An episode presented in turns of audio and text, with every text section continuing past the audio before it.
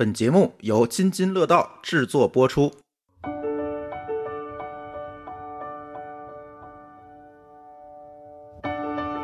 我的一个初中同学，他是被他的继父杀害了。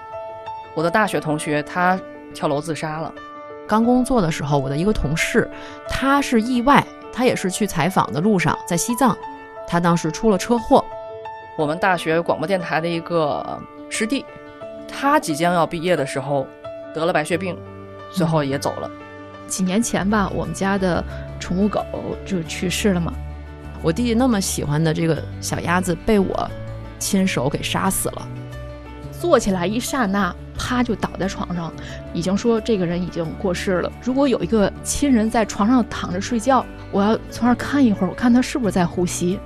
我是在十天之内失去了我的爷爷和奶奶。昨天会越来越多，明天会越来越少。同样放在这死亡也是，可能面对的死亡会越来越多。就人生的最后一站，往往是以葬礼来做结束的哈。嗯，它还是需要一种仪式感。在这个船上，亲人们把骨灰撒向遥远的海中，尤其是在那种碧海蓝天下，会有一种特别悠远的感觉，也就与自然可能融为一体了吧。自己到了要跟这个世界告别的时候，你你希望自己能选择什么样的方式呢？如果死亡是一场无梦的长眠，那又有什么可恐惧的？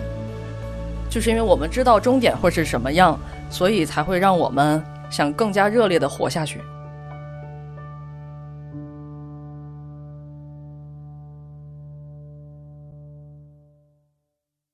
大家好，这里是原汤化原食的新一期节目，我是阿福，我是一姐，我是小黑。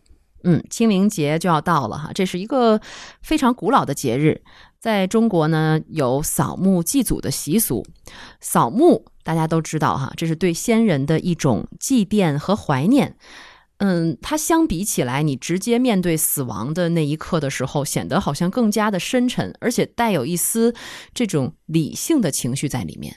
嗯嗯，但是也很奇妙的是呢，像清明这个时节呢，现在正是这种初春，土地呢也是生机旺盛，呃，万物吐故纳新，很多人呢也是趁着这个时机呢去郊外啊踏春春游，感觉是那种万物交替在循环往复的这么一个过程。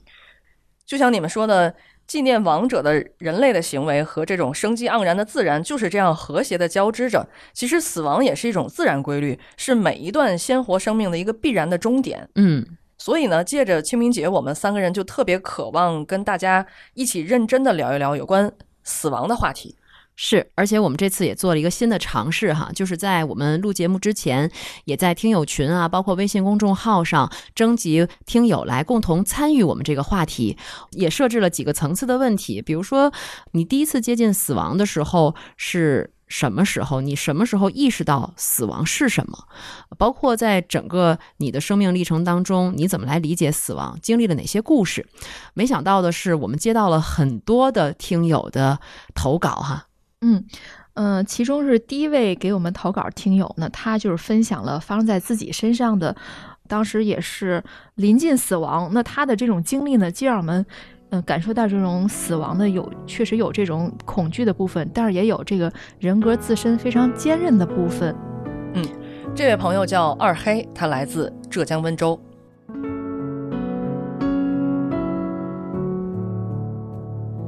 大家好，朋友们都称呼我叫二黑，来自浙江温州。我十三岁的时候生过一场大病，忽然间就不能说话了。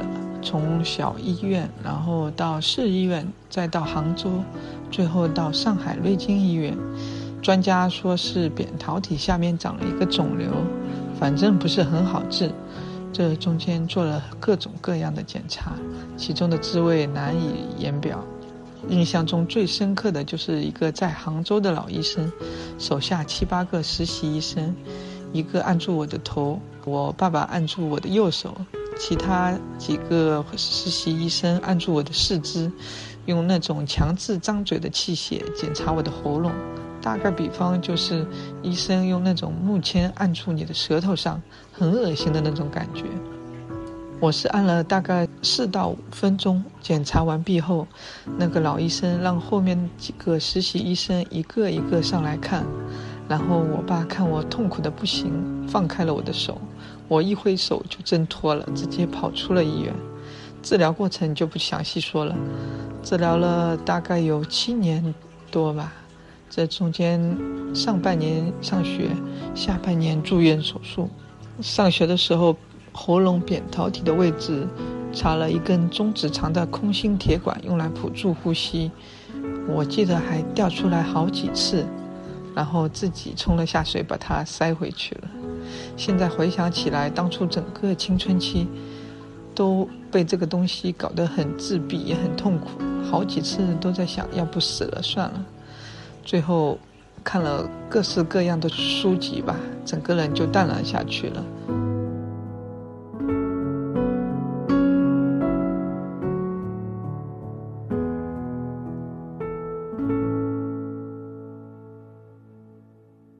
我听到二黑说这一段的时候，尤其是他形容他在医院里面被人绑着这个手和束缚住的，束缚住，我真的很有一种代入感，嗯，就是那种痛苦的代入感。嗯，我刚才听这个二黑，你看他这个声音比较低沉，但其实我觉得他是有一种力量在里边的，就是说他经历过这么大的疾病，还能够这么完整的描述很多细节，其实我挺佩服的。我以前生过病。但是当时倒不是说危及死亡，但是有一件事让我印象很深，就是用所谓中医的方式，用那个艾灸去治，治疗过程非常不舒服，非常难受。虽然后来治好不治好跟那个艾灸没有任何关系，但从此之后我再也不想闻艾灸味儿。我但凡闻一点儿，我就。满脑都是那个很痛苦的记忆，就所有人跟我提这个，包括我去某个地方闻一下，马上就要蹦开那种。所以我觉得二黑能够这么去完整的去回溯这个，我觉得还是就像刚才说的，特别坚韧的一面能够有。嗯，但是其实大部分人，像我们现在的年轻人，可能目前如果是大家很健康的在生活着的话，可能我们没有特别亲身的。去经历过死亡，但是我现在随着年龄的增长，哈，我现在觉得真的身边像我的同龄人已经会出现有这个过世的这样的人了。对，我记得今天还看到一句话，就是随着年龄的增长，昨天会越来越多，明天会越来越少。同样放在这死亡也是，可能面对的死亡会越来越多。那对于尤其像刚才说的年轻人，可能他第一次面对身边人的去世，真的是冲击也会挺大的。我们有一位听友小彪也给我们发来了这样一段故事。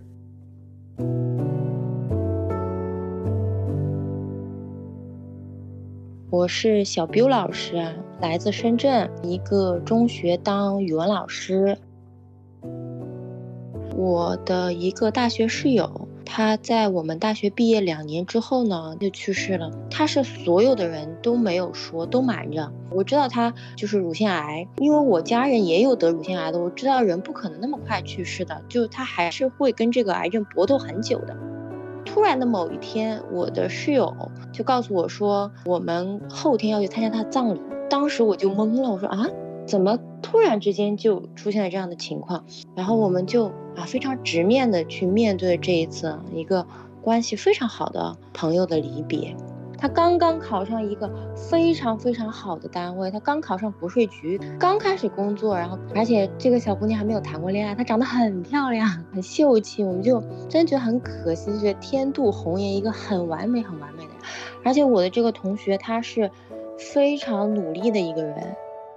自己当时是想过去美国治疗的，然后他还久病成医，包括他到后来都可以帮他同期的病患看报告单，他把自己的什么签证啊、护照啊各种全部都办好了，他都已经准备走了，都已经准备去美国了，就恶化了，然后非常快的就去世了。他是一个很善良的人，他很爱干净，就他活得像小公主一样。他每天早上起来，就我们大概八点多钟上课，他就会开始给自己编辫子，他就会给自己泡杯水。今天是什么这个茶，明天是那个茶，然后泡好了就放书包里，然后带上所有的书，然后去吃早餐，然后吃完早餐去教室，然后坐第一排开始听。然后他也一直是我们班考第一、第二的同学。但是他会把他对于自己生活的要求细分到每一天，然后他会按部就班的把它做完，很值得人钦佩的。我觉得他可能是对自己的要求比较完美，不会像我们普罗大众那种咋咋呼呼的。他是那种就是我希望你看见我的时候，我都嗯还可以还不错，我自己所受的苦我就自己知道就好了，我只需要去赢得一个很不错的结果就行了。我觉得她更像那种就是江南的那种女孩子，就很温柔、很勤快、很干净，但是你又会觉得她是很厉害的人。就因为他去世也五六年了吧，每次想起他来的时候，有的时候会偷偷去给他微博留言，然后有的时候也就是想一想，写大概类似于想你了呀什么的。就是因为我们当时大学宿舍是四个人嘛，然后就这位同学去世之后，我们另外三个基本上不会去聊到他，每一个人心中对他。都是有很深感情的。另外一个室友结婚的时候，我们都去给他当伴娘，就是那个结婚的妈妈看见我们两个就哭了。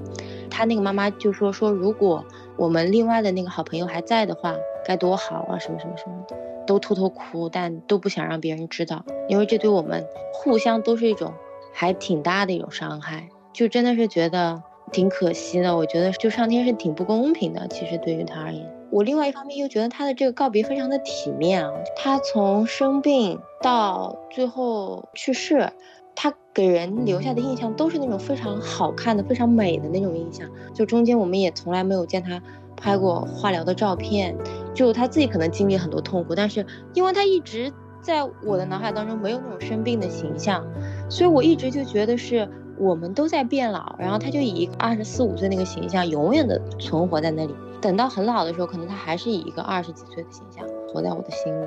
就是有的时候，我也会把照片翻出来看一看，跟他讲一讲话。想他的时候，就感觉像是你身旁吹过了一阵风，你就很想把这阵风留住。你就说你再陪我待一会儿。可是过一会儿，可能就因为别的事情就扯开了，你就知道他也不会一直待在你身边。他其实已经吹走好远了，就像你没有办法留住一阵风一样，把他留住，就觉得。有的时候想起来就还是挺难过的。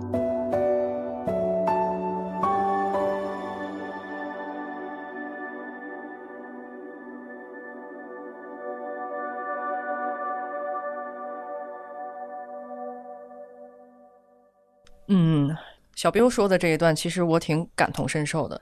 我在还在上学的时候，就已经在经历同学的离去了。我经历了好几个同学的离去，而且是，嗯。首先是我的一个初中同学，她是是一个女生，嗯，她是被她的继父杀害了。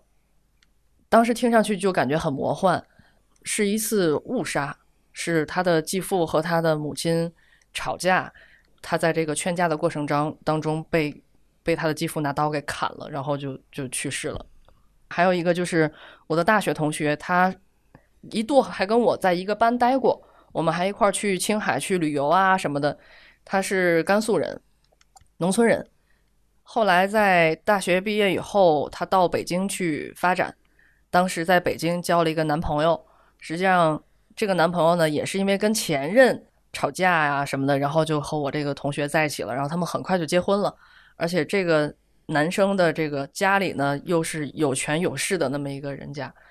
然后他们结婚之后，婚姻其实很不幸福。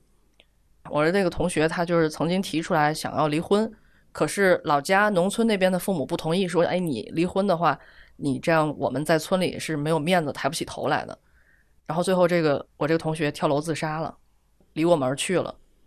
还有呢，就是我上大学的时候，我们大学广播电台的一个师弟，他即将要毕业的时候得了白血病，最后也走了。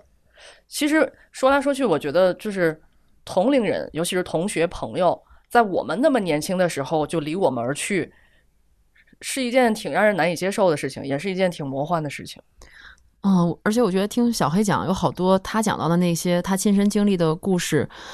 真的就很像以前可能在法制节目里或者是在电视里看到的这个事儿，因为从我小到大，我身边没有这种同龄人，就是年轻的同事也好，或者是同学也好，呃，去世的这种情况，只经历过一次，是在我刚工作的时候，我的一个同事，但是他那个同事应该都挺大岁数了，我们都叫老师级别的，嗯，他是意外。因为意外你就会觉得很突然。他也是去采访的路上，在西藏，他当时出了车祸。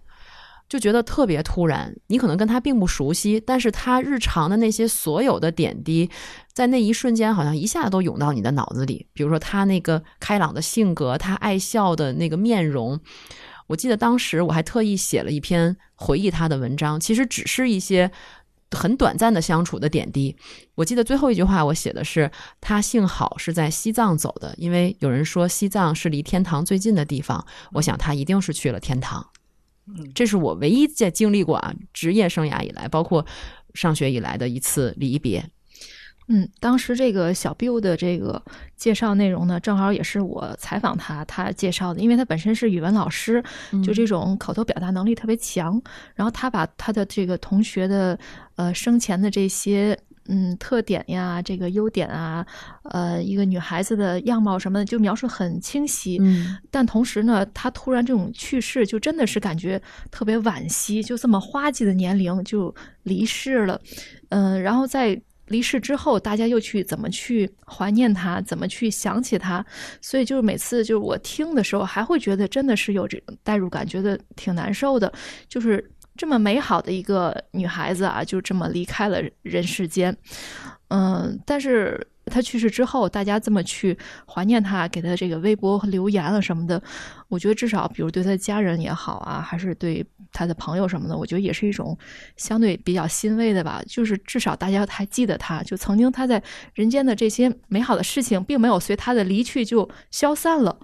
嗯，还是挺让人去回味的吧。嗯，最近我也在思考哈，有些时候好像我们不管是在祖国各地还是在国外的这些朋友，他好像离你很近，他就在你的手机里的、你的微信里存着，他就在你的朋友圈里，每天你能默默的可能在潜水看到他生活的一些变化，但是好像我们现在又离他们挺远的，不像以前你没有微信、没有手机的时候，大家真的是每个假期都要约出来去见面，跟同学去见面，跟朋友去见面。所以这次东航的这个事故之后，大家在反思，我觉得也是在想，我们是不是，尤其是疫情哈，大家都封在家里，是不是我们应该好好珍惜能够彼此面对面的时间？我们等疫情结束之后，把大家约出来，坐下来好好聊一聊。其实你说到疫情啊，如果像你所说，如果疫情结束之后我们可以再见面，再见面其实也是一种幸运。嗯，但其实有一些人我们已经见不到了。我现在至少知道我的微信里面在。疫情这两年已经有两个人去世了，嗯，但是再也看不到更新了。他们的微信我我还留着，一位是一个中学老师，一位是一个另外一个中学的校长。嗯，一开始都会很关注，尤其是这个武汉的时候，我觉得当时疫情之下给我带来冲击比较大的这种死亡，有一次是在这个武汉的，我看到的一个新闻，就是每天武汉都会，当时都会有很多这个死亡病例嘛。医生和护士会从医院里面把这个亡者的身上随身物品拿出来，然后接着医院的栏杆给家属递出去。我就记得有有一个视频，就是那个家属特别平静，然后这护士在给他清点，说这个是他的手表，这个是他的手机，这个是他的什么什么。他的家属就一一这样这样接下，流了两滴眼泪，就就转身离去了。我觉得就是这么一个平静的。一种平静的接受这样突然的死亡，给我的冲击力特别大。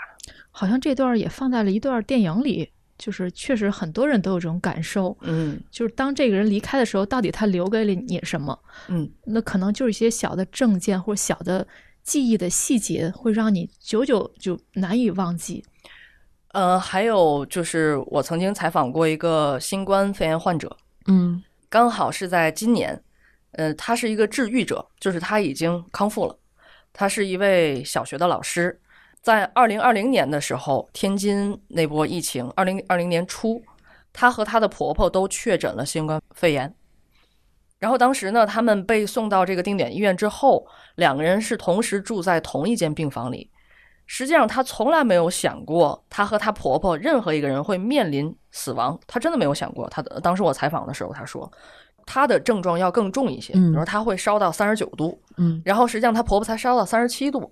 可是就像就如她所说，在住院的第二天晚上九点多的时候，她说她婆婆啊下床去上了个厕所，他们这个厕所就在病房里面，她她婆婆从这个厕所再回到这个床上的时候，她就明显感觉到她婆婆的这个呼吸声不对。她说我听上去听她喘气特别难受，她就觉得不对劲了，她就赶紧叫了这个护士过来，通过那个铃。结果护士和医生马上跑进来以后，没过一会儿就把这个帘儿就给拉上了。她就只能在帘儿的这边，因为她没有力气，她只能躺在床上听，听到帘儿的那边在喊：“大娘你别睡，大娘你别睡。”她说：“我当时整个人都懵了，怎么突然间就这样了呢？”然后她马上就给她在隔离点的老公就打了视频电话，说：“不行，你必须得赶紧看看妈。”然后她老公说：“我不敢看。”然后强迫她老公说：“不行，你必须要看。”结果就在晚上十二点的时候，老太太就过世了。她说：“一切发生的都太突然了。”而这个老太太是天津市的第一例新冠肺炎的死亡病例。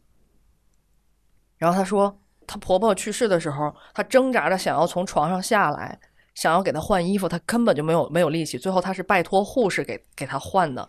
而他们之所以会得这个新冠肺炎，就是因为要去给她婆婆买那条裤子，过年的过年的裤子新衣服，过年的裤子。所以他说，我要满足他这个愿望，在他临走的时候把这条裤子给他穿上。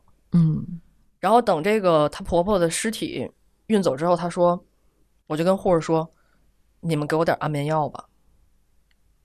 她说我我哭我都哭不出来了，而且她说我开始疯狂的消毒洗手，那几天空空荡荡的房间里面，我觉得下一个面临死亡的就是我了。嗯。其实我看过你那个故事，而且我觉得他真的很勇敢。嗯，因为我们现在很少能看到新冠治愈者出来来接受采访，回顾那段往事，再讲一讲他现在的状态，真的很少有人有这种勇气。因为他嗯当时在医院里面很幸运，他遇到了他的学生，正好是那个医院的护士。嗯然后再加上她的同事，还有她的老公都在给为她加油打气，包括她治愈之后出来以后，这个社会对她的接纳，实际上她让她最走不出来的就是她婆婆的去世。嗯，她用两年的时间终于走出来了，并且在二零二二年一月份奥密克戎来来到天津以后，她勇敢的去当这个志愿者。当我约到他采访的时候，我就跟他说，我可能会说触及到你过去的这些故事，你嗯愿不愿意给我讲？他说我现在已经走出来了。嗯嗯是你觉不觉得好像，无论是我们的听友哈，还是我们采访的对象，当他曾经经历过死亡，或者近距离的去接触过这个死亡之后，会对他后面的人生产生很多的影响。有的时候，可能这种影响不见得都是来自于人，可能就是我们身边的宠物。对，几年前吧，我们家的宠物狗就去世了嘛。这件事儿其实对我的影响也真的是很大，因为其实我从小跟我父母一起长大，我对老人的去世其实没有特别深的这种冲击的感觉，反倒这只宠物狗，我们家养了养到了十六岁，真的已经算是长寿了。我是伴随着我跟它共同成长这个过程，真的像亲人一样。那在它去世前一两年的时候，他当时已经是，呃，各种疾病缠身，像糖尿病、白内障、肿瘤等等疾病。后来已经是视力非常模糊，走不动道儿，而且还是每天就几乎每天他都会疼的嗷嗷叫，甚至于抽搐。哎呦，就那个时候给我的折磨太大了。我当时就在想怎么办呢？就是因为他真的像亲人一样在我身边，然后每当想起他即将离我而去的时候，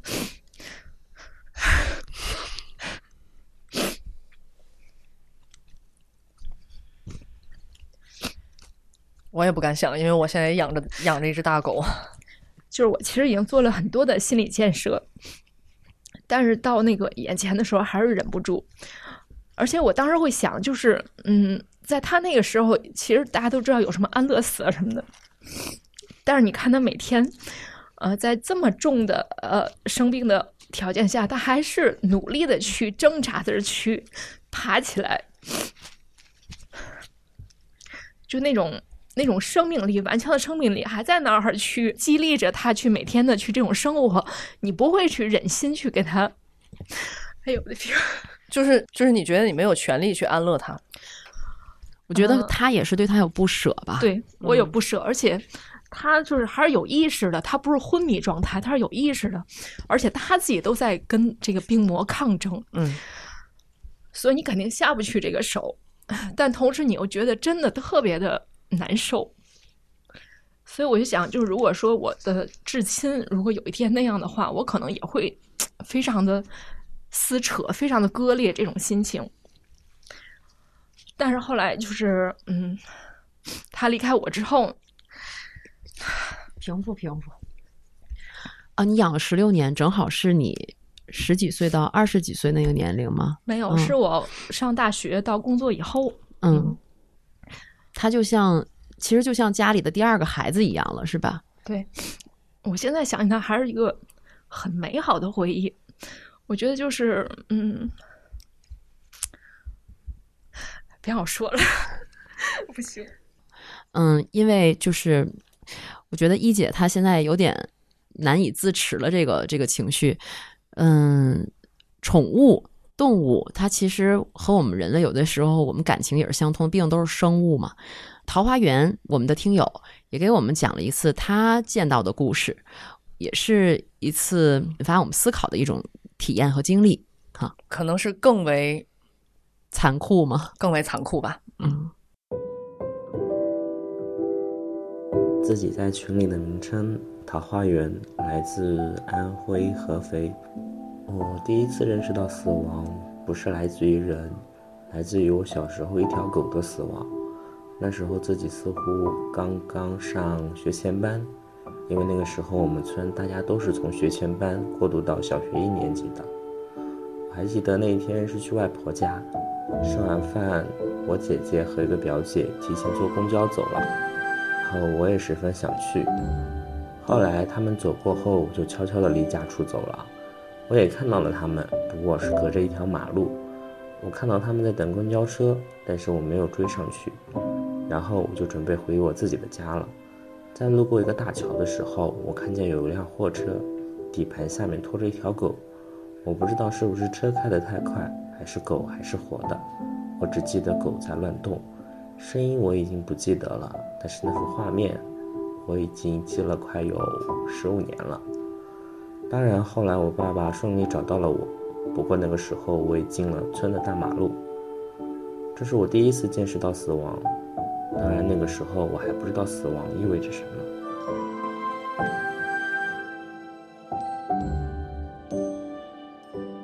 嗯，我觉得听桃花源说的这个见到动物的死亡的那一刻，可能让他意识到。我忽然就想到，我小的时候其实经历过一次动物的死亡。虽然我感同身受于所有养宠物的人的那种心理哈，但是我其实从小是很害怕这个小动物的。我不知道为什么根源是哪儿不知道，但是我有记忆起，嗯，我小的时候好像也养过很多像小兔子啊、小鸡、小鸭这种，但是我就是很害怕带毛的动物。那个大概是在我上一二年级的时候吧，我的家里养了就是那个黑色的小鸭子。我有一个弟弟，就是也不算亲弟弟，堂弟，他是我们俩一起在奶奶家长大。当时买的这个黑色的小鸭子，主要是我弟弟在玩，因为我害怕这个带毛的动物。就两只挺可爱的黑色小鸭子，我只能远观，它就会只要一放出来，它就会追我，我就会跑。我记得那天特别特别清楚，是个夏天，我穿了一个黑色的丝袜。我当时揣测是应该那个小鸭子追我，可能是因为它原来两只养嘛，有一只已经死掉了，它是不是把我的脚认成了是它的同伴？我那天疯狂的在家里跑，它又疯狂的追我，哎呀，就我真的是那种恐惧哈，就是我我描述不出来，但我真的很害怕，它就一直追我，它只是一个小小的鸭子。我当时跑到阳台，我奶奶家那个房子当时比较老嘛，那个阳台的门也不是那种像现在我们装修弄那种门严丝合缝的，它就是那种木头都老了，然后有点那个咣当咣当那种感觉。我当时跑到阳台，我立马把那门一关，当时那个鸭子的头已经进来了，它就直接被那个门给夹死了。就是好在我觉得当时那个场面。没有什么血腥，就没有一滴血，他只是闭上了眼睛，停止了呼吸。当时他那个头就夹在我的这个这个空间里面，我大声的尖叫，我奶奶来了，把门打开。但是我印象特别特别深的是，我弟弟把他的肚子捏起来，捏着他那个皮，他都松松垮垮的，然后放到了沙发上，抚摸着他的肚子，然后说：“小鸭子死了。”就是那一刻给我的冲击其实特别特别大。我当时就觉得我弟弟那么喜欢的这个小鸭子被我亲手给杀死了，但是我绝对不是有意的，我不是这是无心的，而且真的是我的恐惧最后有的那样的操作。但是这件事儿其实一直在我心里有点阴影。到后面我可能就越来越害怕这种宠物也好，或者动物也好，其实不是说。它它它，你说它也不能，它顶多咬我或者是抓我，但是我真的就觉得我我不能接受，我接触不了，我远远的看着都 OK。好像好多小朋友在小时候都有误杀小鸭子、小鸡的过程。我以前好像也是听说过别人这个过程。然后我印象特别深的是，我当时，呃，我姥姥家是养鸡，养了好多只鸡，它是为了鸡下蛋吃鸡蛋。然后其中有有几只是从小一直养到大的，当然我弟弟一直跟着我姥姥他们一块儿过。然后呢，在这个养大之后，其实相当于老母鸡应该是杀了就炖了的。然后在我这个姥爷要杀这只鸡的时候，我弟弟当时是哭的不行，就拦着我姥爷说：“你不要杀，你不要杀的。”哎呦，当时是第一次感觉这个人和动物之间的其实联系真的是特别紧密的，就是感情都是相通的。然后也从那件事儿，我就觉得，哎，我弟弟真是一个特别善良的孩子。嗯，但是我没有怀着一颗误杀的心杀了好多虫子，我实在是太害怕了。对，就像你你能理解我吗？你害怕虫子，就像我害怕一切带毛的动物一样。对对对，换位思考还是可以理解的。嗯，但你不会亲手去杀的，你没有那个胆量。也有。踩一下还是敢的，但是我觉得这种误杀也会在你的心灵里面，就是就是实际上我心里是不落忍的，但我实在是太害怕了。嗯，嗯而且在这次我们听友的投稿当中，其实投稿最多的嗯故事，其实还是来自于自己经历的家里的祖辈和父辈的这种离世。是，而且这些呃关于死亡的故事，不仅是死亡本身，还有呃他与父辈。呃，祖辈的这种关系，包括他对人生中死亡的这种看待，因为有句话说，这个死亡是人生的重要一刻嘛。那当这一刻发生的时候，他在想什么？他在怎么去怀念亲人？其实这些都是挺让我们有所触动的。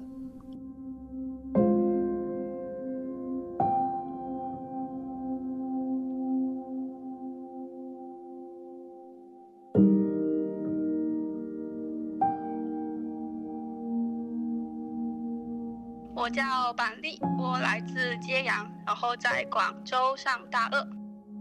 就我爸爸在一五年的时候得了那个尿毒症，然后是呃没办法救，然后最后脑出血，然后去世了。然后他大概是在一三年、一四年那个时候就频繁就发现他不在家，他就去医院。但是那个时候我才上初一、初二嘛。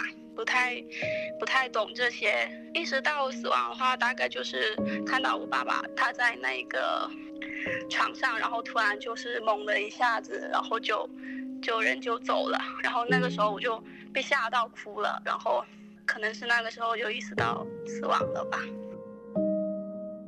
但是说那个死亡倒不过就是失去了一个人，但是好像在那个时候因为太小了。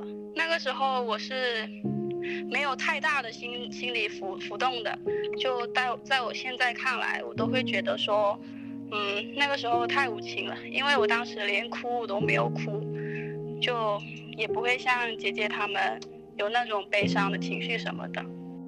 呃，我们是朝向家庭，嗯，都是挺传统的。然后我爸爸是很想要很想要生一个孩男孩子，但是一直到我。我是第七个女生，然后都没有都没有生出男孩子嘛，直到我弟弟生出来，但是他生出来以后呢，他又是是那个唐氏综合征的患者，就是唐氏儿嘛。然后我们一整个家庭里面，男女生是大多没有受过教育的，整个家庭里面就只有我爸爸一个人在在工作，我爸相当于说一个人就支撑了这么多人。一家十口，我和我爸从小好像我没有爸爸这个概念，因为他好像一直在外面工作，就直到了后面我到了高中还有大学，就看到别人的父亲，他们会为他们的儿子女儿做一些事情，我才会意识到我好像缺失了这一段呃关系的一些带来的一些温暖怎么样的吧。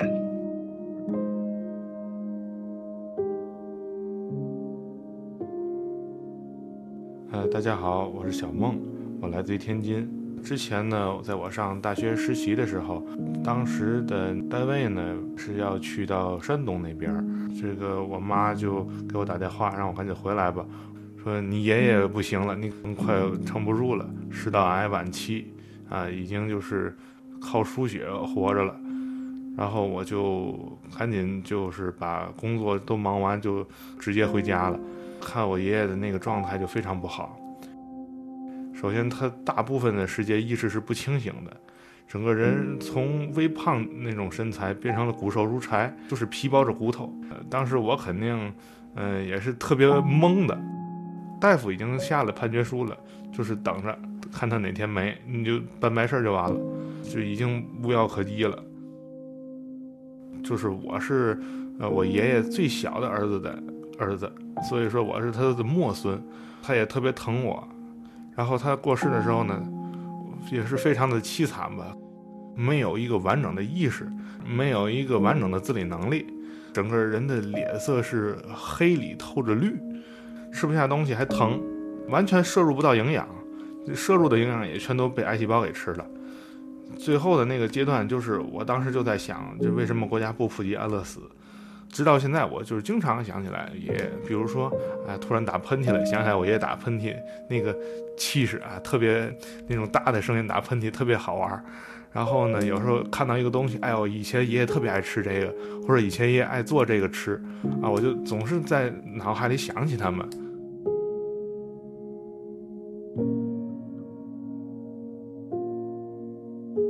我就是，呃，浙江温州的慧慧。体会最深刻的话，应该就是去年吧。我一直带我的外公去世嘛，然后那是我第一次接近死亡。但也是因为去年我刚刚我在读大学，然后外公去世的时候，我没有在他身边。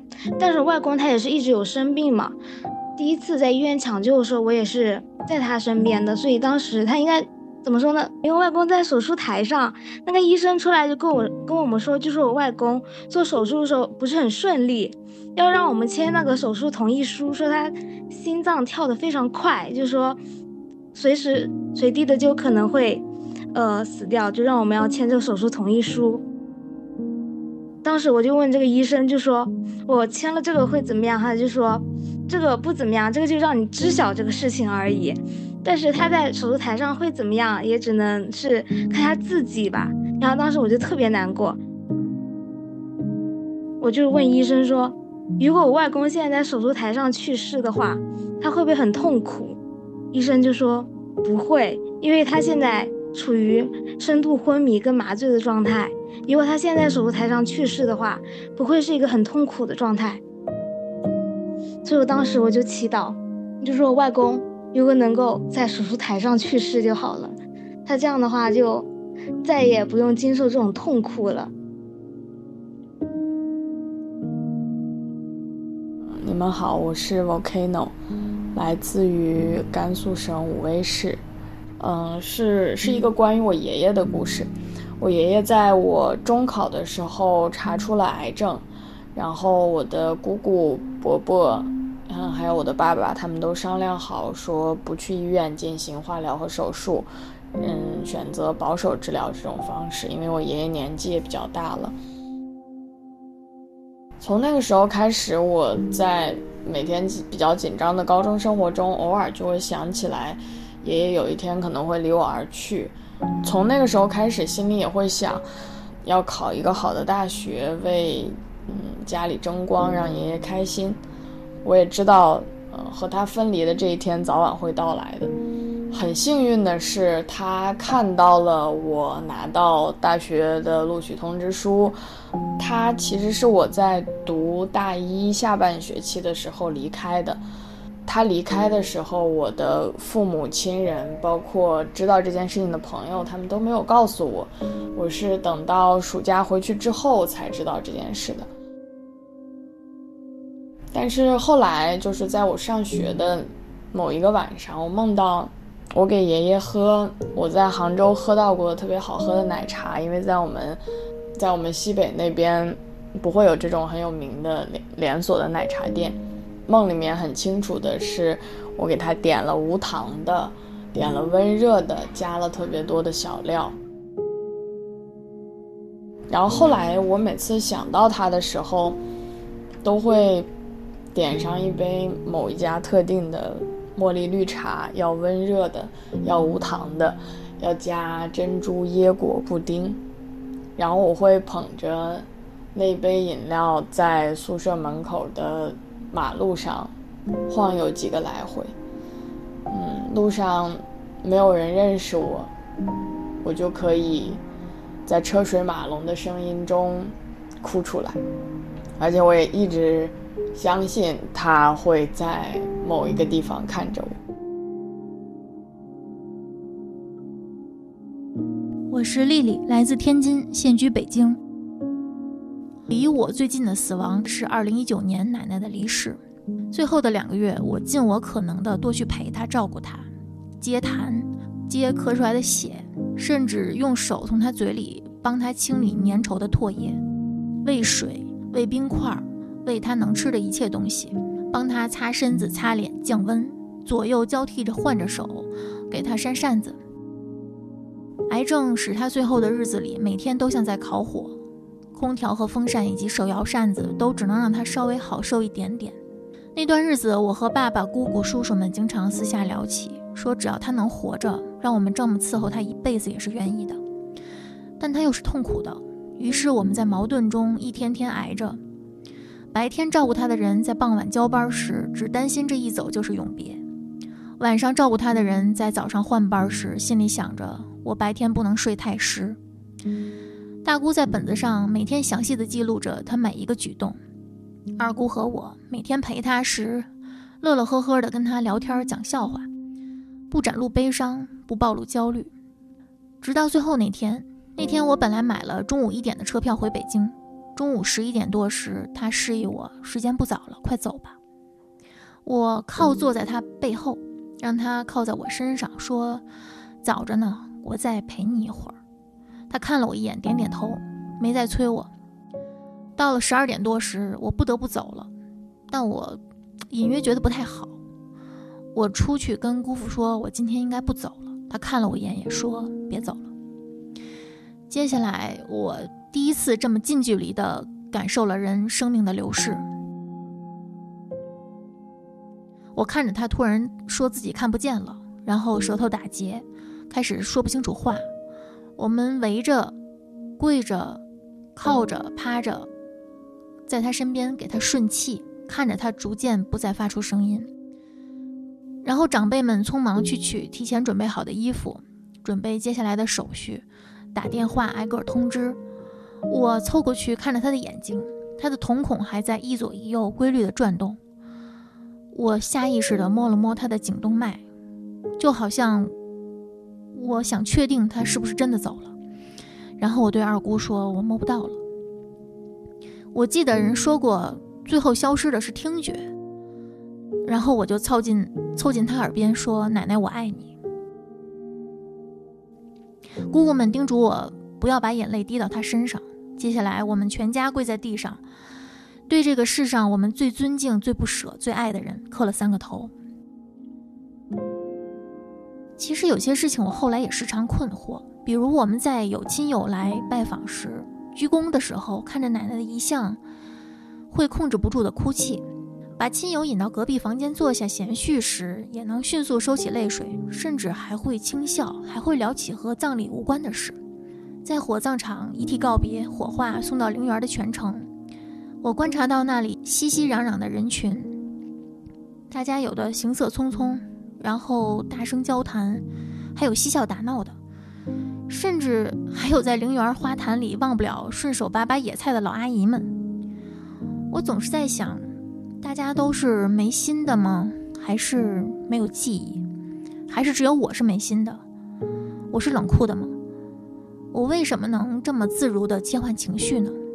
直到现在我也不太能面对当时的自己但其实还是接受了也许那也是一种正常的状态。奶奶的离世让我不再惧怕死亡也让我意识到我的怕死其实是怕疼怕痛苦。不但不再惧怕死亡还在一定程度上不怕鬼了我想，如果他突然出现在我面前，我一定会紧紧抱住他，不让他再离开我。我学会了不再沉浸在忧愁悲伤中。钢铁侠在太空中给小辣椒留下这句话：“Part of the journey is the end。”我们每个人都走在死亡的路上，终点没有任何意外。我曾经问我妹妹：“你觉得死亡是什么？”她想了想，说：“就是这个人离开我们了。”我说：“我觉得死亡是身体消失，但爱没有走远，因为死的反义词不是生。”而是爱。至少他已经去天上等我们全家了，又要辛苦他为我们的新家操持一切，然后一个一个的接我们团聚。那这有什么可怕的呢？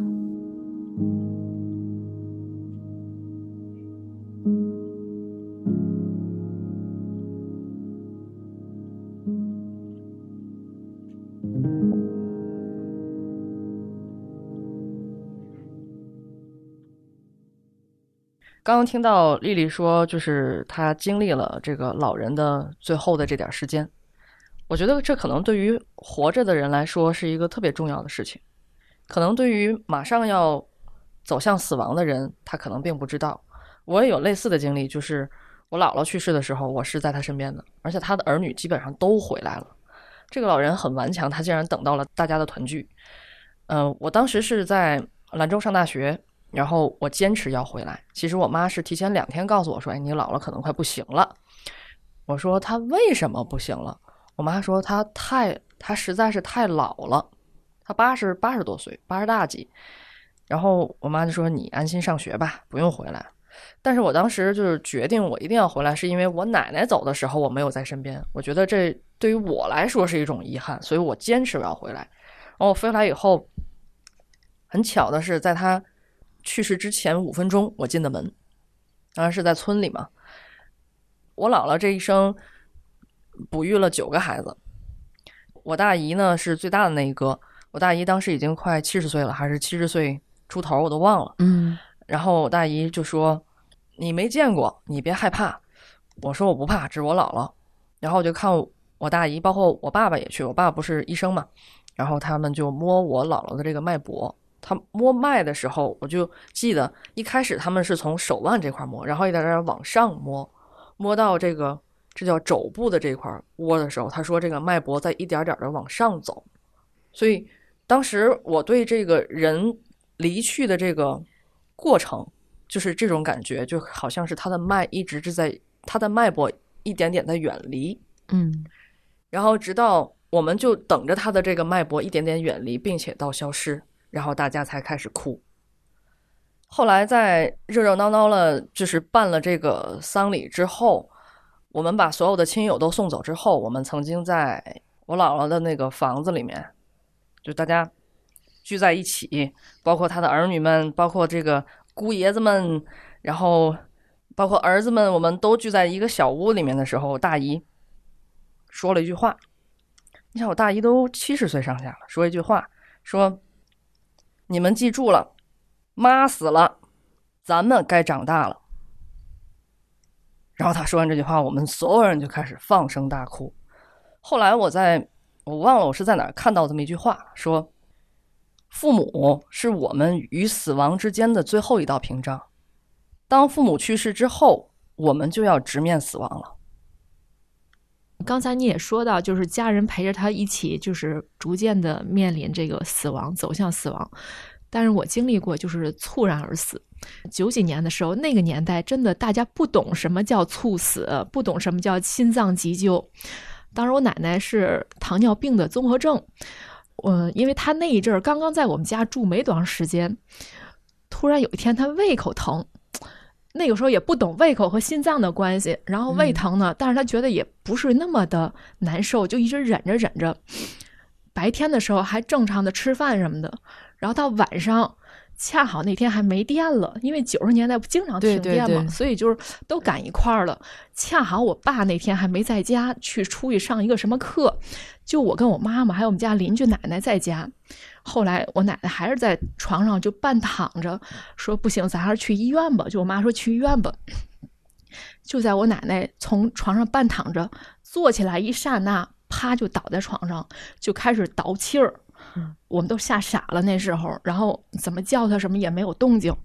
然后我妈说：“你赶快去打电话打幺二零，然后赶快去附近的社区医院找人。”我就骑车出去了。等我再回到家，但是我印象不太深是有没有看到医生了，但是大概就是已经说这个人已经过世了。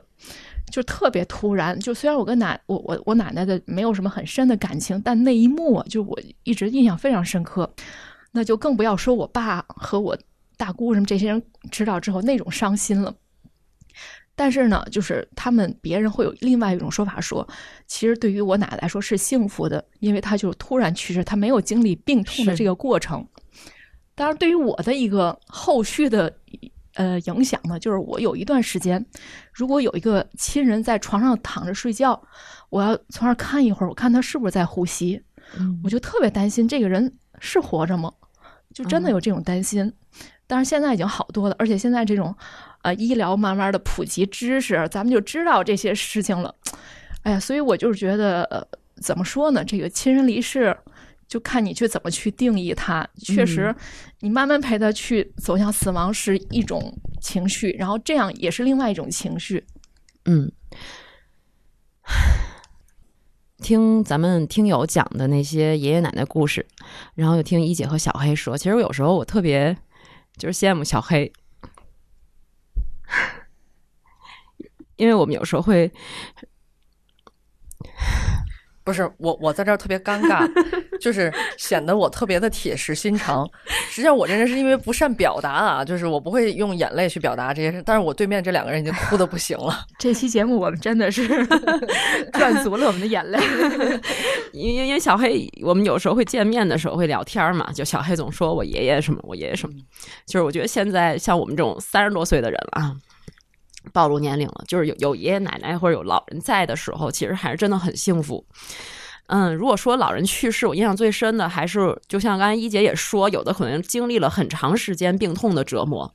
我姥姥就属于经历了很长时间病痛的折磨，因为我姥姥去世的时候是在我的一年级。嗯，大概在我幼儿园的时候那几年，我妈妈经常会晚上不在家。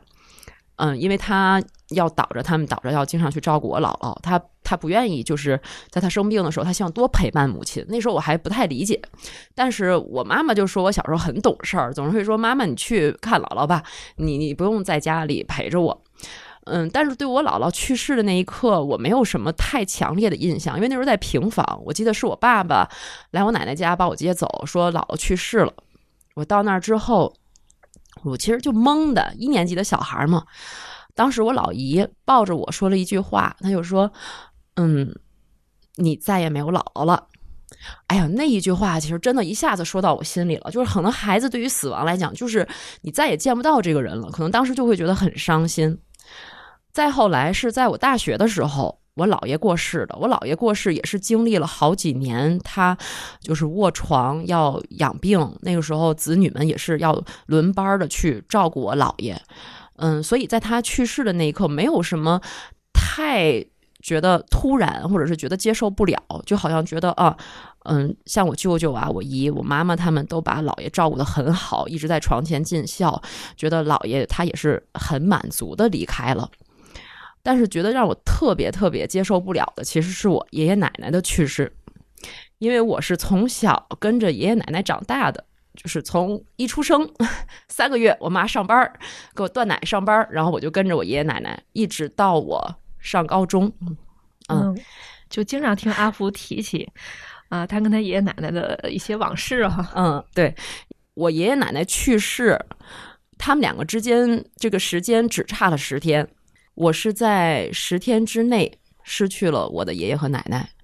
嗯，我爷爷奶奶去世的那年是二零一六年的七月份，那个时候我正怀着二胎，怀着老二，大概是嗯老二孕期大概七个多月的那个时候。那个时候往前推的话，我爷爷他得这个脑梗偏瘫已经有四年的时间了。那个时候就是像他的子女啊，有爸爸还有我姑姑什么，他们都是每天都要去那儿轮番去照顾他。所以那个时候一直觉得我爷爷身体可能不太好，因为他完全需要他不能自理嘛，他需要别人照顾。我奶奶吧，她就是没有什么大病，她就是显得瘦瘦弱弱的。人都说，嗯，有钱难买老来瘦嘛，就觉得奶奶一直也没什么问题。大概就是那个时候，嗯，我爷爷那段时间已经有点不太好了，他那个时候总是会白天总是昏睡。没想到那个时候我奶奶就先发烧了，因为我奶奶平时是一个挺皮实的老太太，她有什么毛病她也不愿意去看病啊什么的，总是就自己扛着，呃不舒服可能过一段就好了。那天她发烧了，发烧了肯定你想快八十岁的人了，就给送到医院去了。当时送到医院就给留下了，就急诊就住院了，就说血氧特别特别低。但是她在整个住院的过程中，那个。前十几天吧，可能都挺稳定的，就觉得好像这劲儿就过去了，过一段时间就能出院了。我奶奶正住着院的时候，我爷爷就不行了，他都没有意识了。有一天忽然就昏迷了，就叫着幺二零，就拉到了同一所医院。我奶奶住在楼上的急诊病房里，我爷爷在楼下的急诊的那个诊室。那个时候我怀着孕嘛，而且工作也挺忙的，然后我第一时间就赶过去了。当时跟我说是我爷爷可能熬不过当天晚上，大家可能也知道，反正在天津这边北方的习俗就是说，嗯，怀孕的人不要见死人。然后我当时讲，我一定要去见他一面。当我见到他的时候，我爷爷就已经完全没有意识，因为我老公他就是神经外科大夫，他就扒开我爷爷的那个眼睛，他就看一下，可能他就说觉得不行了。然后我就喊爷爷，爷爷，您一定挺过来。后来家里人就说：“你你别在这儿了，挺晚了，都在急诊。说你赶紧回去吧。”然后我就回家了，因为我知道那天晚上就是要跟他告别的日子了。果然，就是当天夜里他就去世了。嗯，因为要送葬嘛，要要出殡，要送葬三天，当时就留下了我二伯在我奶奶的病房。守着他，然后其他的人去送葬，我也没有去参加葬礼，因为当时就是有一种习俗，就说你不要去，因为你是孕妇，你不要去建立这个见证这个场面。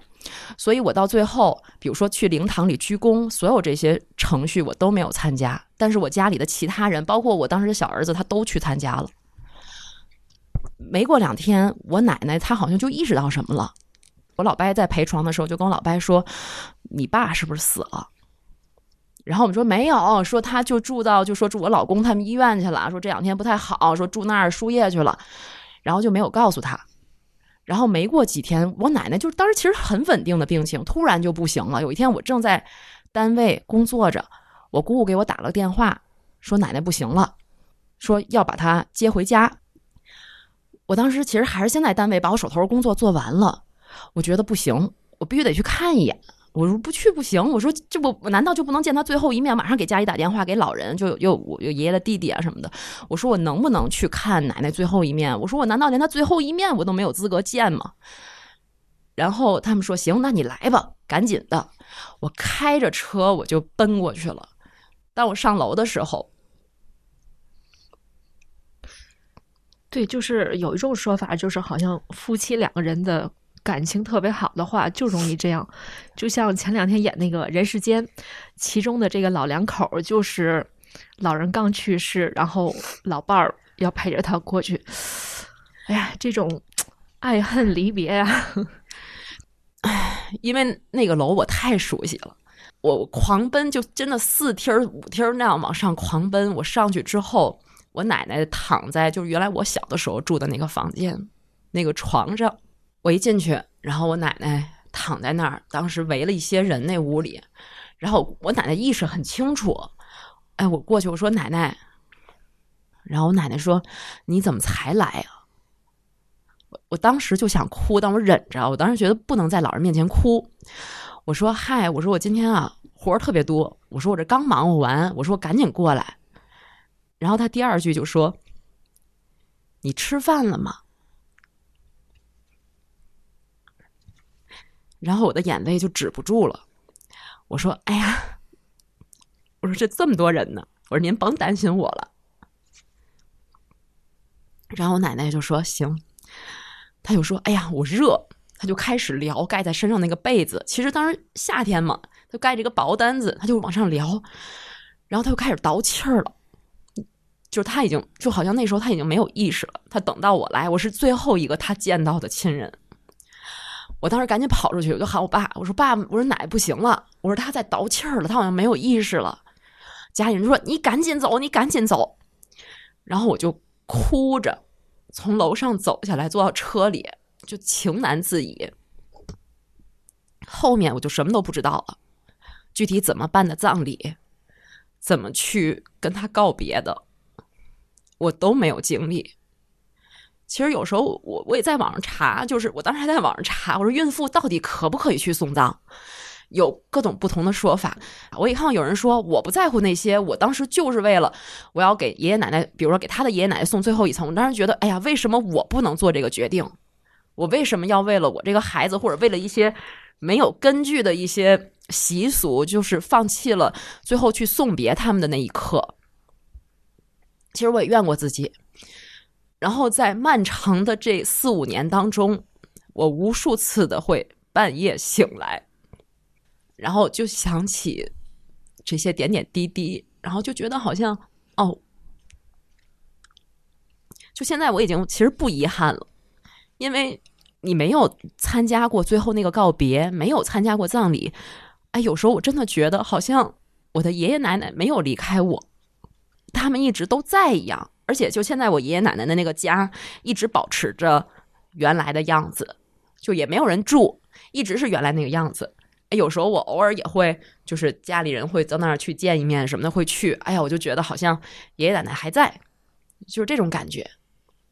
这么多年，其实我没有没有说过这些，我无数次的拿出手机，我可能编辑了一段文字，但最后我都把它一个字一个字的删掉，就我没法去把这种情感去宣泄出来。其实今天是第一次。跟你们说，也跟大家来说，因为我小的时候，爷爷奶奶嗯特别疼我，我是他们的第一个孙辈儿。我小的时候缺钙，人家就说大夫说你应该多补钙，多吃那个小虾皮儿。但是我爷爷就说要给买大虾仁儿。那个时候八十年代就是吃虾仁儿好像就还挺贵的，我爷爷就会把虾仁儿剥完了以后跟我说啊大虾仁儿往谁嘴里蹦？然后我小时候就会说往我嘴里蹦，然后爷爷就把那个虾仁儿倒倒放到我嘴里，嗯。还有我爷爷，他会他集邮，他会经常给我讲那个邮票上的故事。我记得我爷爷最爱给我讲的就是咕咚的故事，还有刻舟求剑的故事。那个邮票我现在依然到我奶奶家，还在那个柜子里面的那个集邮册里头。我每次看到这个都会想起我爷爷。嗯，我奶奶是。把我的起居照顾的特别特别好，每天早上特别早，他就给我买早点，给我做早点。每天晚上特别，我一放学进门第一件事就是饭都做好了，就让我吃热乎乎的饭。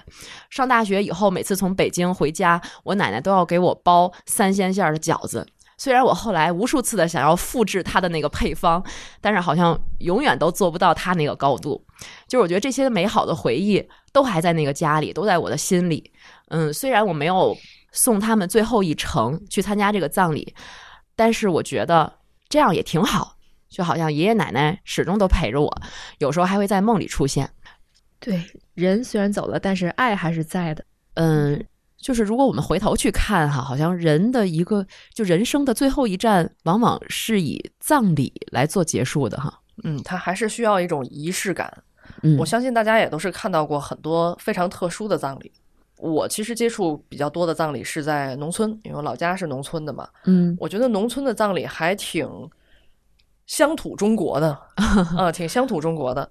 我我也听我爷爷说过，就是老家那边如果这个有人去世的话，家里人会请唱歌的来，唱歌的来，我以为是唱戏的，你知道吗？结果他们来，你知道唱的是什么吗？唱的是好日子啊啊！唱今天是个好日子，嗯，然后再有就是，你比如说我姥姥去世的时候，有一个非常特殊的仪式，就是大家虽然沉浸在这个悲伤的气氛当中，但有非常特殊的一个仪式，就是有一些村里的一些人要围拢过来，呃，跟我爸他们这几个女婿说恭喜。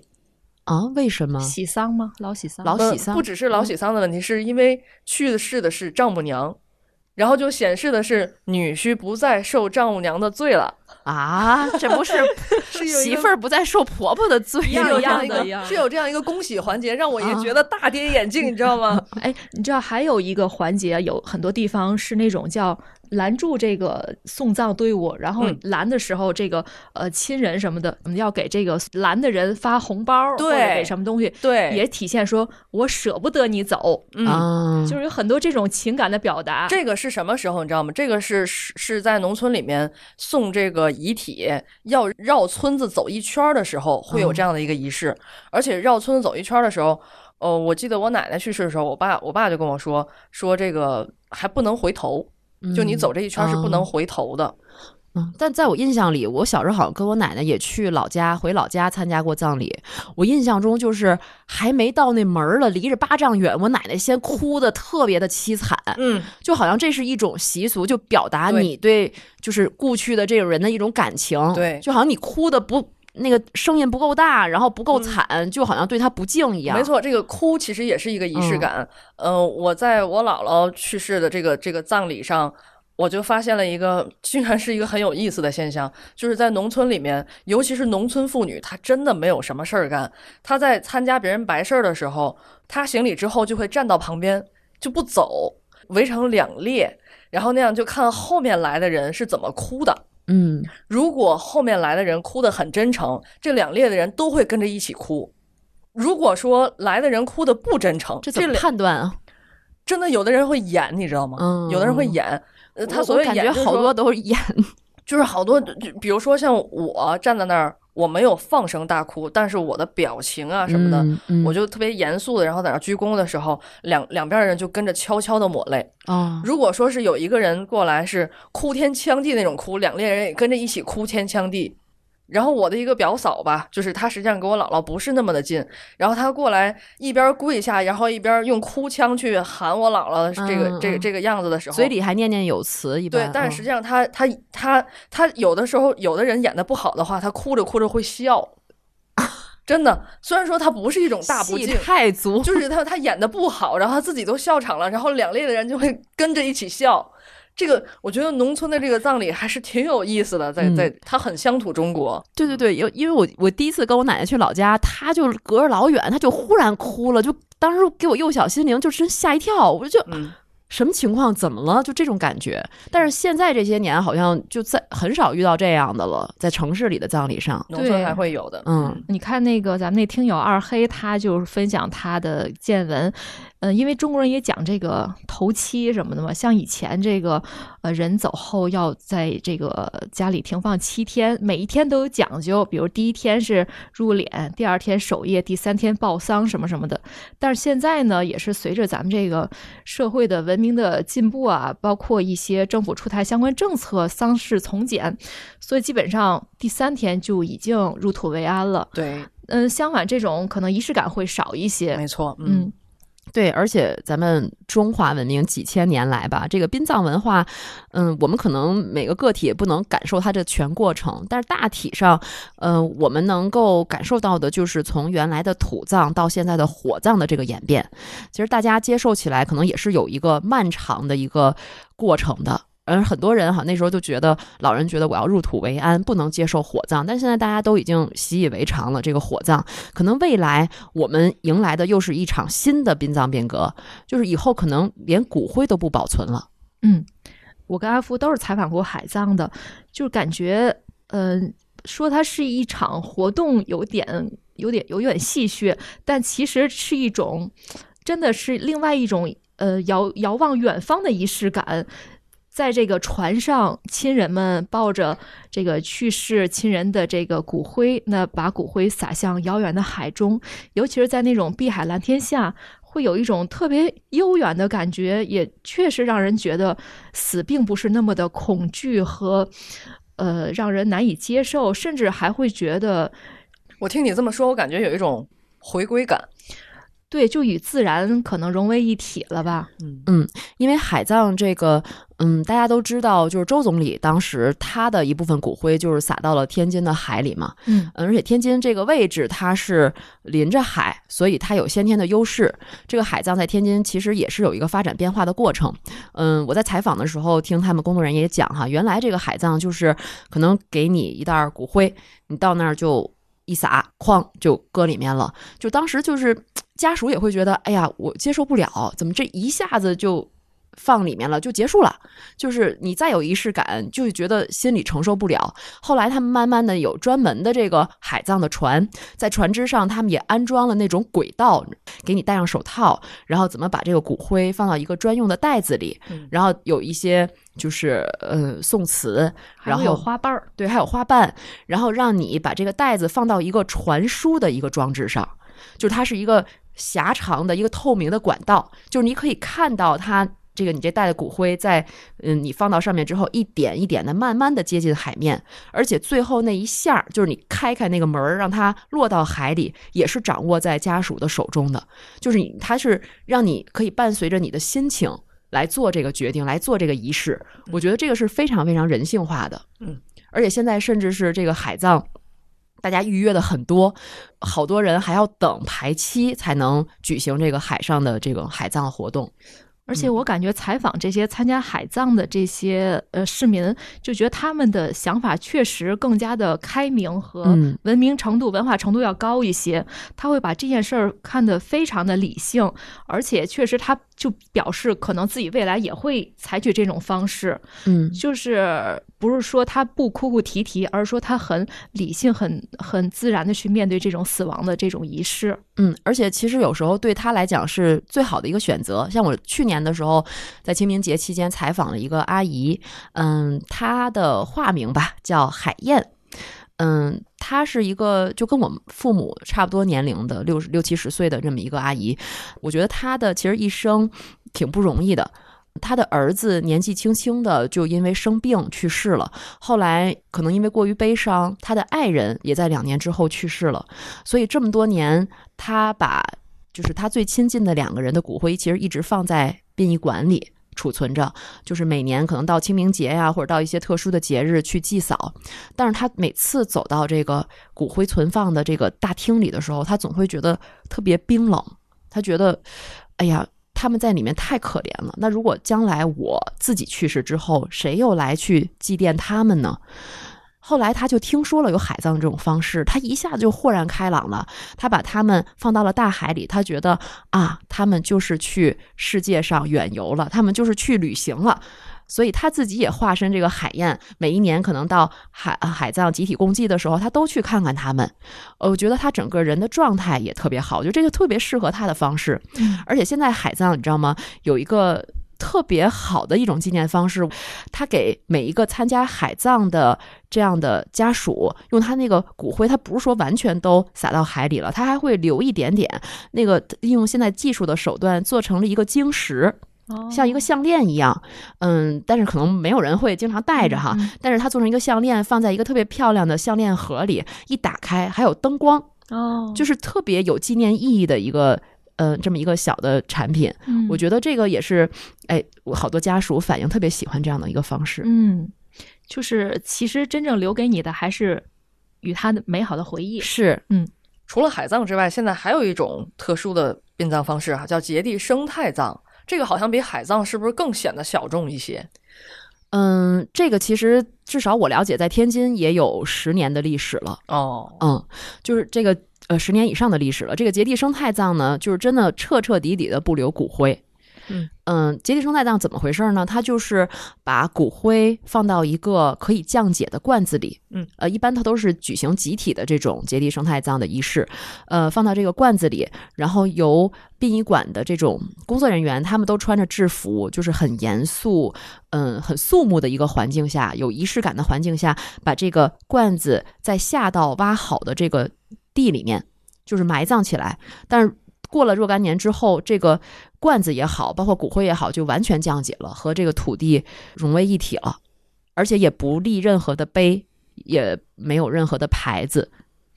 对，我前两天好像看一个视频，是国外一种技术，就通过冰冻的技术，把这个人的遗体直接化成空气一样了。呃，这个事情怎么说呢？就是如果你把这个很理性的去看待的话，人去世之后其实就是一具躯壳。比如说在怀念啊、悼念之余的话，其实为真的能够为生态、为自然、为你的后代做一些什么样的事情的话，选择更节俭、更绿色的殡葬方式，其实是造福于人类的。嗯，因为事实上，其实现在这个空间确实很。已经越来越少了。嗯嗯，当时我去采访的时候，他给我列了一组数据，比如说，就从天津市举个例子来说，他天津市的殡仪馆每年火化的遗体就在七万具左右。如果按照殡葬法的规定，就是这个墓穴都控制在一平方米以下的这种结缔性的规格，每年这些量有三成，如果选择骨灰安葬的话，就算上墓穴周边的绿植啊、间距啊、道路等等，这些每年消耗的土地就在六十亩左右。这还是一年，你想，如果十年、二十年、三十年，甚至更多年以后，这个数字就很可观了。嗯，以后也许真的会出现逝者和生者争地的这种情况，也许就成为现实，不是一句笑话了。所以，这个结地生态葬也是现在从国家来讲也在倡导的一种方式。当然，这还需要我们的一些观念的转变啊，来去接受它。嗯嗯嗯，当然，除了这之外，还有一种所谓的殡葬方式吧，是选择遗体捐献。我们也是采访过这个有去世的这个老人，然后将遗遗体捐献之后呢，在医科大学，他他们管这种捐献的遗体叫做大体老师，把这遗体运到这个呃校园的这个实验室的时候，老师和同学们首先会举行一个仪式，向这个大体老师呢致敬，然后之后这大体老师会作为这种科研的这种。对象去进行解剖也好，研究也好，同时呢，呃，对于大体老师的家人来说，也有一个特别呃欣慰的一件事，就是所有的目前天津的这些大体老师，呃，是有一个公共的一个叫做墓，也不叫墓地，就是就是纪念地嘛，对，公共的纪念地在蓟县那块儿，那每年他们都会组织这些大体老师的家人们去那儿去。悼念，而且有一个石碑，上面有他们这些大体老师的名字。其实这样的话，给家人的也是一种慰藉。嗯，其实现在也就是说，我们的这个生命的最后一站，已经有很多种选择方式了哈。哎，那你们有没有想过，如果自己到了要跟这个世界告别的时候，你你希望自己能选择什么样的方式呢？你知道我在嗯还上学的时候，我曾经 曾经想过。如果是有战争啊，我一定要成为一个女游击队长，然后在这个冲锋陷阵的时候杀一个鬼子，然后和他同归于尽。你这穆桂英挂帅了，以这种英雄主义的方式来结束我的生命，这是很小的时候想到过的。哦，那你们呢？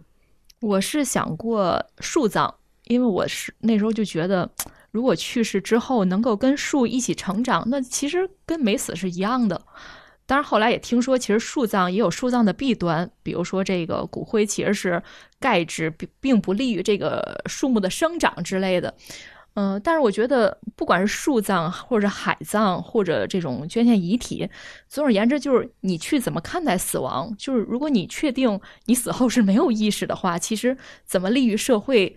怎么去做就好了。总之，你不能把大树给害了，是吧？对我也不能去污染环境，也不能去这个侵占土地。我觉得还是，如果如果把这个死亡能够看开的话，因为很多人其实就是，尤其是后人，他他会觉得，哎呀，不尊敬祖先，对吧？对不起什么？但其实还是那句话，你留在世上的这种情感的回忆啊，这个爱是永不消失的。嗯，就是我其实想过哈，我可能不会选择做大体老师，但是我想过，我还是希望能够，比如说做遗体捐献，就是捐献角膜啊，或者是其他的脏器这种的，那叫器官捐献啊，器官捐献哈，器官捐献，遗体捐献，那就是大体老师了，你说概念得厘清了。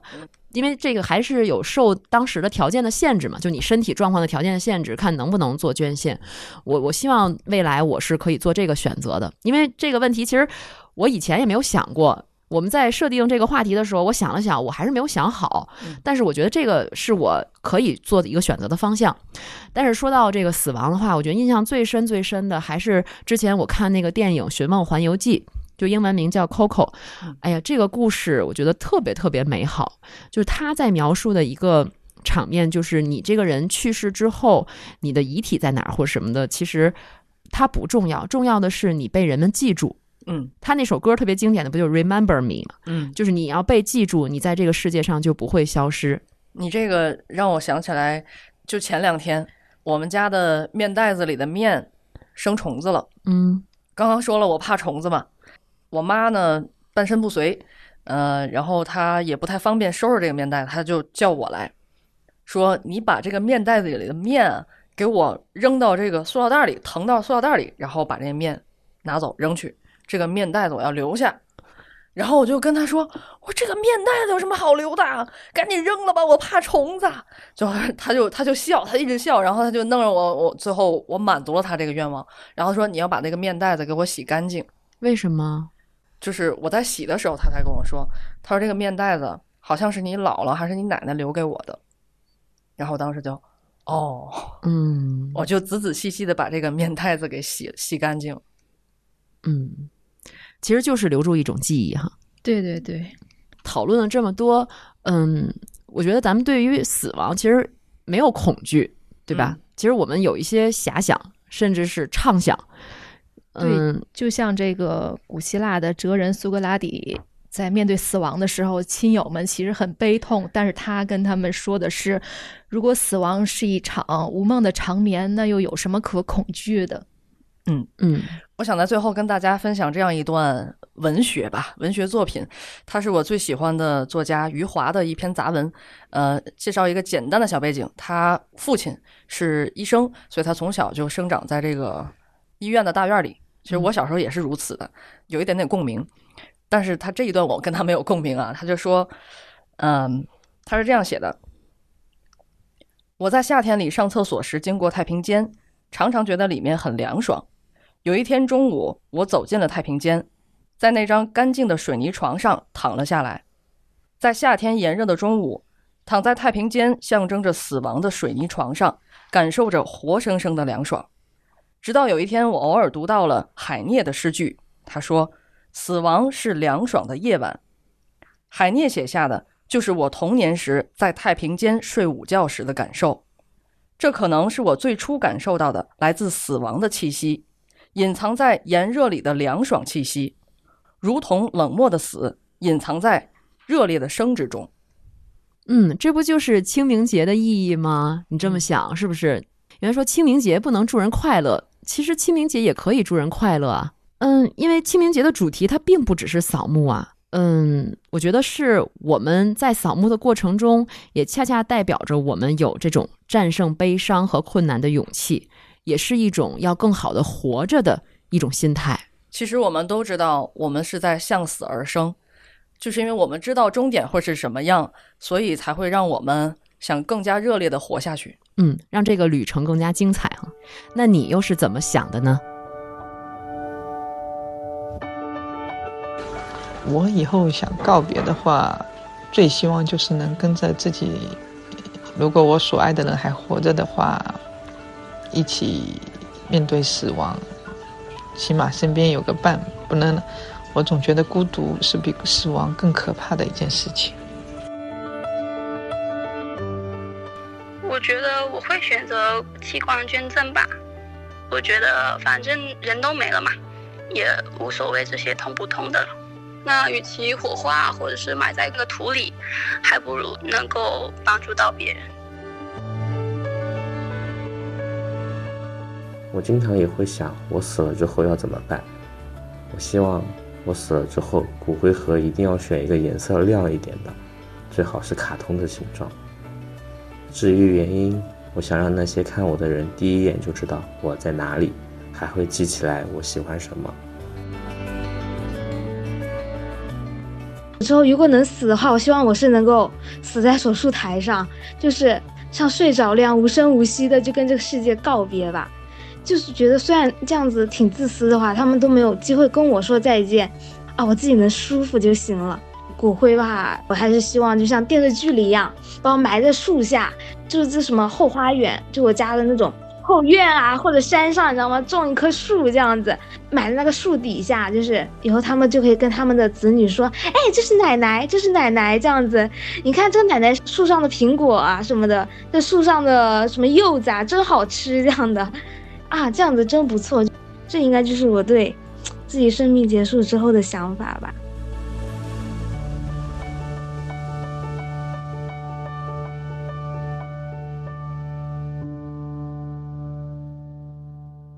听完我们的节目，对于死亡，你可能也会有自己的思考，也欢迎你加入我们的听友群，分享你的观点，或者在评论区下留言，讲出你的故事和你的思考。嗯，等着你呀。好，感谢大家收听，可以在各大音频平台搜索“原汤化原食”，话是说话的话。